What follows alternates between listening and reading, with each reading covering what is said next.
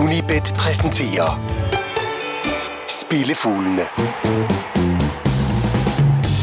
Ved mikrofonen, Per Marksen. Velkommen til Spillefuglene, eller rettere Spillefuglen. For Hansen han er nedlagt af den onde manflu, så er det en ren soloflyvning i øh, denne uges program. Hvis vi kigger tilbage på sidste uge, så var det kun to ud af seks, men øh, med tilpas høje odds til, at vi holder nogenlunde hjem, i hvert fald på flatbetting-varianten. Werder og Marseille, de øh, leverede for os, men øh, vi skød i den grad forbi, især i det hamburgske Stadtderby, hvor den målfattige kamp, vi havde forudset, blev afløst af en 4-0 sejr til storebror fra Harsfag. I denne uge, der går turen til Italien. Vi har to gange dansk fodbold, og så ellers et par mere eller mindre eksotiske kampe på et øh, rent Premier League frit program. Og vi lægger ud med ugens uundgåelige. Den finder vi i Italien, i øh, Derby della Madonnina, altså lokalopgøret i Milano mellem Milan og Inter. Inter, de vandt 1-0 i oktober, så nu skal Milan have revanche. Og da Inter de kommer med en Europa League-kamp mod Frankfurt i benene, så kan de sikkert også få det. For det første, selvom det er en kamp, hvor en det såkaldte udehold stadig spiller på det stadion, som de bruger til deres egne hjemmekampe, så er det forholdsvis sjældent, at et udhold slår til i det her lokalbrag. Vi skal tilbage til 2012 for at finde den sidste udsejr, og i mellemtiden er der altså afviklet 13 bydarbis. Og som øh, Hansen han skriver på det, der er verdens længste sms, så synes han, at Milan virker en smule undervurderet her, deres form taget i betragtning. Kontra Inders, de to. Men med på, at et lokalt drøn som det her ofte har sit eget liv, og at Milan selvfølgelig stadig rangeres som favoritter. Men Hansen, han synes altså, at oddsene er overraskende lige. Inter har i deres seneste otte udkampe i Serie A kun besejret Empoli og Parma, to hold fra den nedre halvdel af tabellen. Der har været en masse ballade omkring anfører Icardi, og så har der været igennem en, øh, torsdags, den nævnte torsdagskamp i Europa League.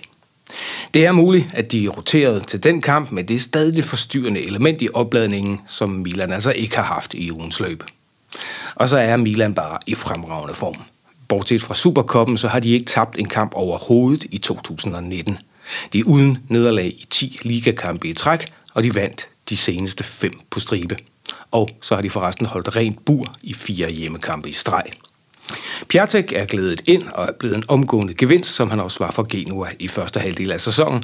Og der er altså meget, der spiller for, at Milan lige nu øh, ikke taber en hjemmekamp mod Inter. Derfor så spiller vi i Milan som et draw no bet. Skrivende stund odds 1,73, og vi gør det for 4 units.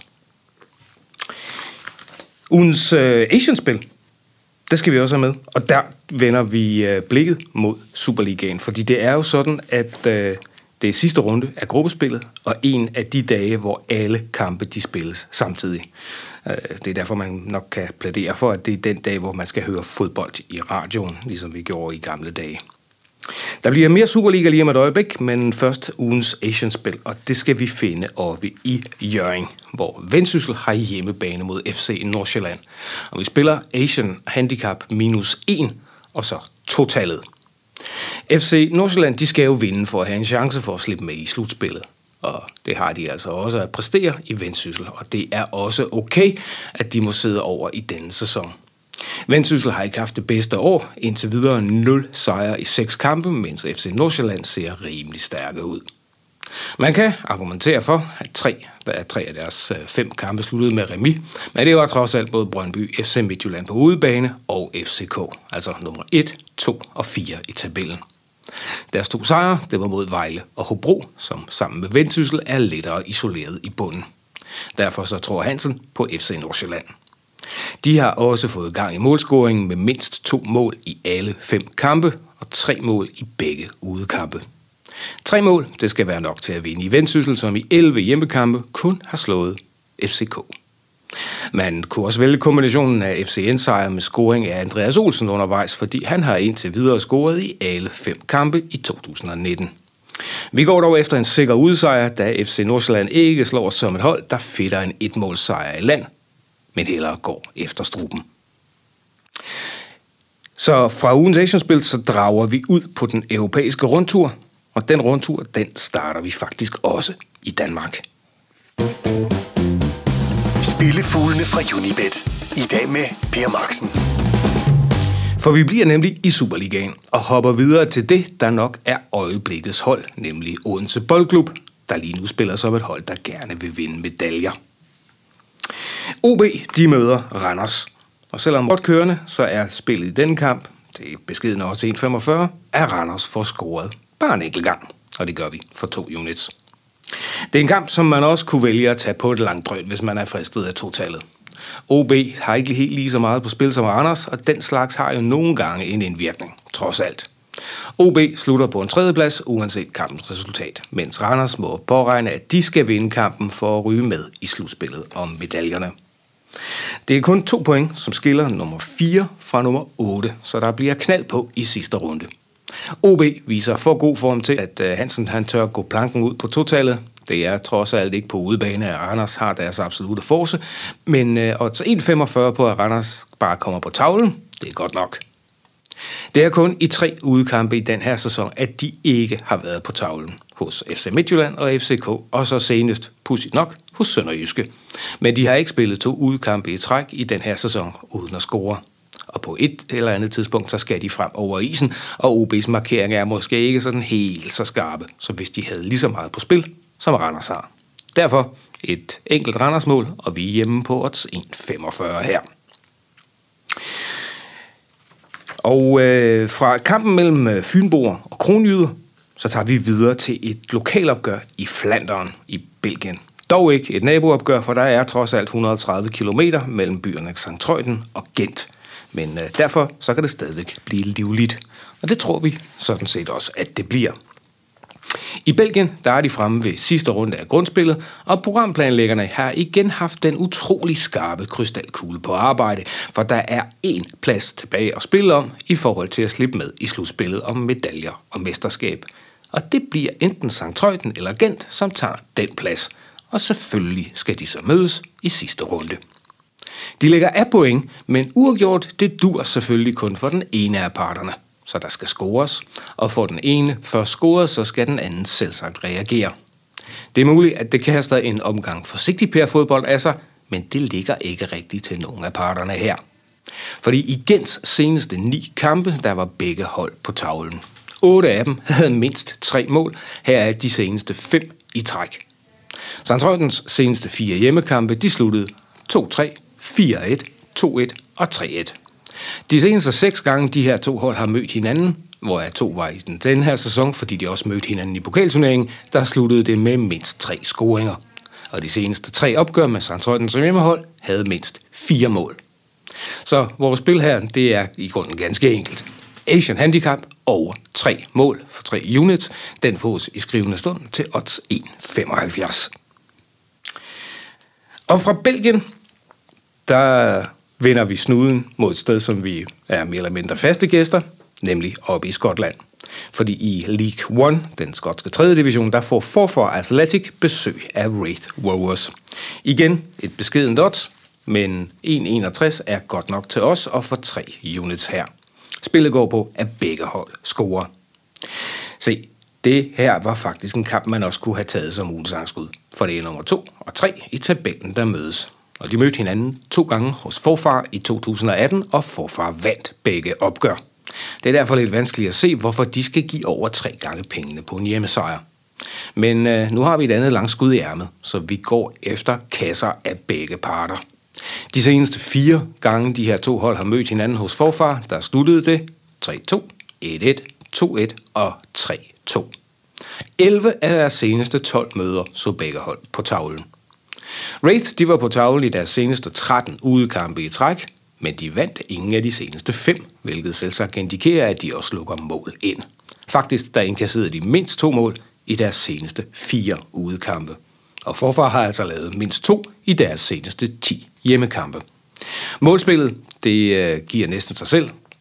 Forfar mod Wraith Rovers, begge hold scorer, 1,61 for 3 units.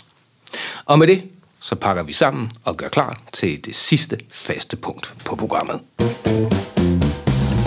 Spille Spillefuglene fra Unibet. Og lad os så få langskuddet. Og sidste punkt på programmet, det er det vanlige forsøg på at ramme et odds, der er lidt højere end alle de andre. Den her gang er det tre gange pengene, og vi finder det i Istanbul. Her har Fenerbahce hjemmebane mod Sivasspor, og hvis du nu tror, at det er hjemmeholdet i sin vanlige rolle som tophold i Tyrkiet, så tager du grueligt fejl. For de 19-dobbelte tyrkiske mestre fra Fenerbahce har altså gang i noget af en horror-sæson. De er i øjeblikket kun nummer 14 i rækken, et point fra nedrykningsstregen, mens modstanderne fra Sivasspor er nummer 7. I seneste uge, der tabte Fenerbahce 2-1 til ligaens suveræne tophold Istanbul Başakşehir.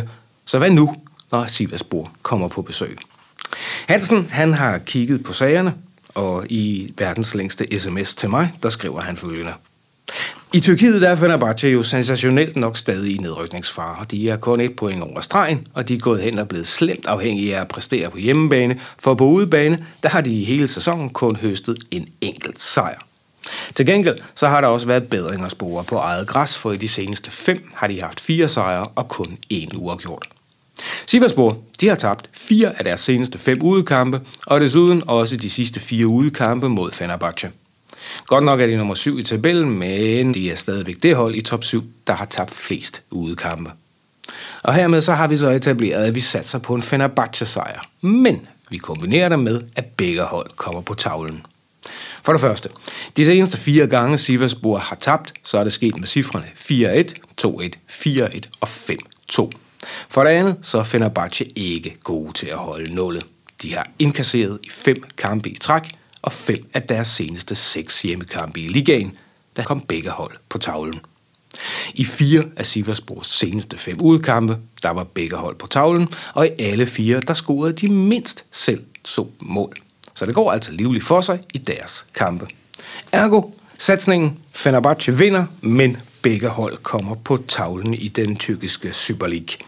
Odds tre gange pengene. Og dermed er vi øh, ved programmets ende. Lad os hurtigt rekapitulere. Vi øh, spiller et øh, et-tal som draw no bet i Serie A, når Milan de øh, hjemme møder Inter. Vi har to besøg i Superligaen. Det første, Vendsyssel hjemme mod øh, FC Nordsjælland. Her spiller vi Asian Handicap minus 1 på en Nordsjælland sejr. Når Randers de gæster o, øh, Odense og OB så spiller vi af Randers bare skal på tavlen en enkelt gang. Det giver odds 1,45.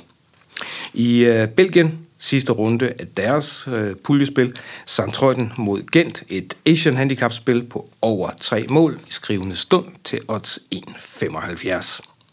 I det skotske er vi i League One, forfar mod Wraith Rovers, Begge hold på tavlen til odds 1,61. Og ugens langskud fundet i det tyrkiske Fenerbahce mod Sivasspor et et-tal med begge hold til at score. I skrivende stund fås det spil til odds 3,0. Husk at øh, øh Hansen op på de sociale medier som Twitter og Instagram og hvad de ellers hedder. Og grundet sygdom, så kan vi desværre ikke anbefale vores ellers vanlige Bundesliga-studie i denne uge. Vi satser på, at øh, Hansen er på højkant igen, så vi kan vinde den tyske fodbold igen i den kommende uge. Her er det Per Marksen, der siger tak, fordi du lyttede med til denne yderst forkortede soloudgave af Spillefuglene. Lars Jul produceret. Vi er forhåbentlig både Hansen og jeg tilbage på vores pæl igen i næste uge.